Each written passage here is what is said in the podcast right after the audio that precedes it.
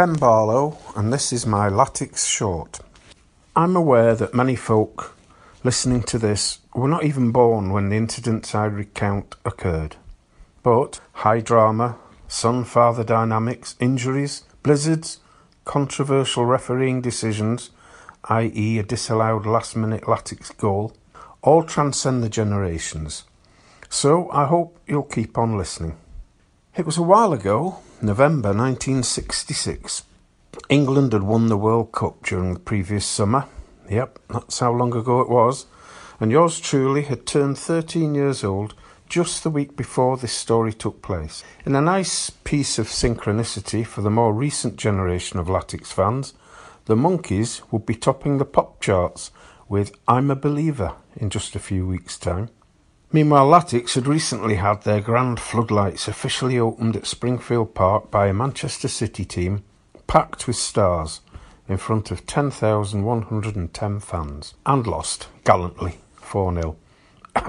Latics were in the Cheshire League at the time and incredibly played a staggering 86 games that season. I'll repeat that 86 games. A certain Harry Lyon and his strike partner Bert Llewellyn scored 55 league goals in just 42 league games between them.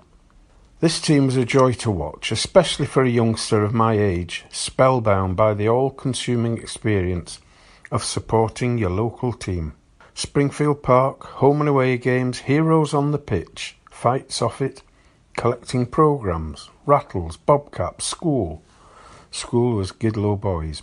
And a home full of utterly disinterested family members. Yes, utterly disinterested. Can you believe that? I had a younger brother who was later in life to become a staunch Latics fan, but not at the time. Two other very young kid brothers, an elder sister, and a mum and dad who simply could not fathom my obsession with all things Latics. I hid my disgruntlement by viewing this ignorance as being their loss and my gain. This was my obsession, all mine, I tell you. Ha ha ha! I would cackle as I hid under my bedclothes with a torch, reading Charlie Buchan's Football Monthly, Topical Times, and anything I can find relating to Latics. Regarding football, my family ignored me, and I ignored them, until one day, when very briefly, all this changed. On Saturday, November 26, 1966, Latics earned a worthy draw away at Tranmere Rovers in the FA Cup first round. Harry Lyon scored, and we threw tons of blue ticker tape strips. This was paper borrowed from Gidlow Boys' art department. We saw it at the time as some kind of street art, and we threw it into the Merseyside air. We also managed to skilfully evade the Prenton Park Bother Boys. I think perhaps they wanted us to clear up the mess we'd made. But this result meant a replay at Springfield Park just two days later. So swiftly was the replay arranged that there was no time for a programme to be printed. Now, I don't know if it was Latics' game against Manchester City to open the new floodlights a few weeks previously, or just the groundswell of interest in Latics at the time, but my dad suddenly announced that he might just come to the Tranmere replay. He hailed from Salford, and as a young lad occasionally watched Manchester City, but he wasn't really a football fan. Just as well with a wife and five kids to fill his time. I was both excited and fearful at the same time. Great! My dad had seen the light. Hallelujah! He was on the verge of being converted. But did I really want this? He'd see the scallies I was mixing with, the bad language we all used, and the antics we got up to. He'd see the games didn't finish at the time I said they did to cover my lateness getting home. And worst of all, he would undoubtedly be scornful of the standards of football of my beloved team, their rather shabby ground, and our small crowds. It looked as if I might be spared such concerns when, after tea on the Monday concerned, Dad looked out of the window, studied the BBC weather forecast. He tutted pessimistically and announced, Looks like bad snow to me. Of course, by this time I was getting excited. Anorak, bobcap, scarf, more paper cuttings, all ready to go, and I was off. The new floodlights glowing in the distance were like a beacon luring me to my spiritual home. We lived in Whitley, Romney Way to be precise, and at that time the railway bridge across to Beech Hill hadn't been completed. For a short while we were still safe. I, uh, I assured my dad that it was uh, quicker to cut across the railway line just south of where the bridge is now. This involved a scramble through undergrowth, skirt Rylands Lodge, and cut through onto Buckley Street. No problem for a young lad, but for my dad, well, it turned out not to be quite so simple. Meanwhile, off to the match itself. The pitch was heavy, muddy, and slow. But the game was exciting. Tranmere had a penalty award. It were never a pen. Big Alan Halsall saved it. Phew! But Tranmere did score. Through Williams, dead lucky too. Well, we all thought so at the time. The snow started to come down like it really meant it. But the players continued to serve up a treat. A large and noisy crowd was on, some 14,304 recorded, but there seemed an awful lot more. And I remember thinking, my dad must be impressed by all this. Now he would understand. Now he would surely get it. Time began to run out for Latics, and as the snow turned into a real blizzard, it looked like it was to be another glorious failure. My friends and I headed for the exit, but then, but then, with only seconds remaining, we won a corner at the town end. The cross was cleared easily to the edge of the box, where Captain Alfie Craig caught it beautifully on the volley and returned it with interest.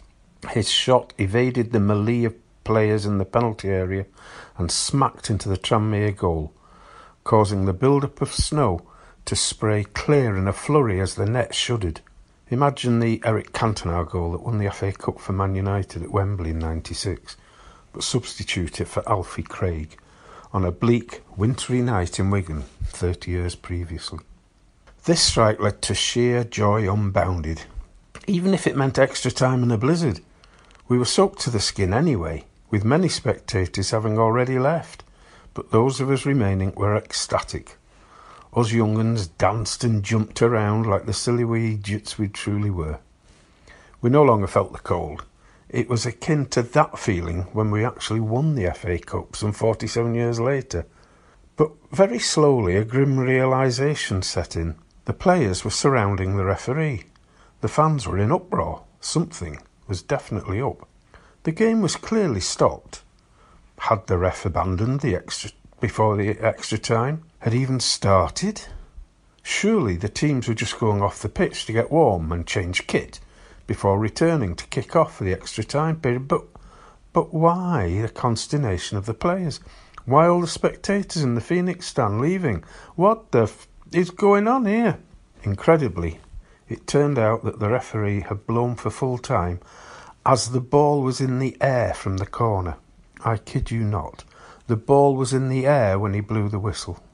We were furious, robbed again by Football League favouritism.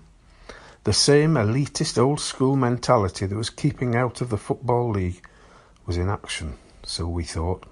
However, a further conspiracy theory was to emerge when it was suggested that due to the snowstorm and potential train cancellations, the referee, who hailed from Sheffield, would have missed the last train home across the Pennines had he played extra time. This, of course, is an unfounded allegation with which this writer holds no credence today, but at the time, oh yes, it was the only possible explanation. Full time, blowing full time, the ball's in the air. What a load of crap. 13 year old boys need little reason to feel victimised and persecuted. The onset of a hormone related opposition to life ensured that. This situation merely served to reinforce our growing belief that life was against us. Deflated, cold, and annoyed, there was nothing for it but to trudge our way home through the snow with little to say to each other except to reaffirm our respective sense of injustice. I didn't realise it at the time, but my bad night had only just begun.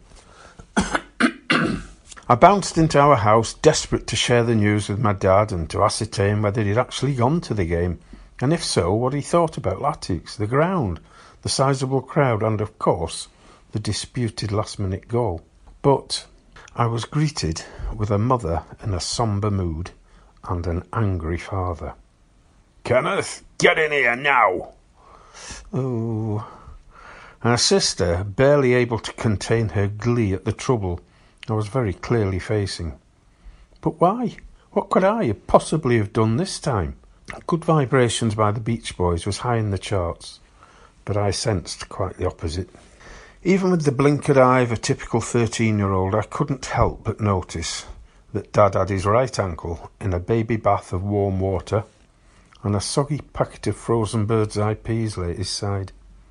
As he sat up in his chair to address me, he winced in pain. So did I, in anticipation. Just what the hell do you think you were playing at, eh? Thought you were being clever, did you? he demanded of me. I was baffled, but Dad continued. In my time, our Kenneth, I was trained to fight the Nazis.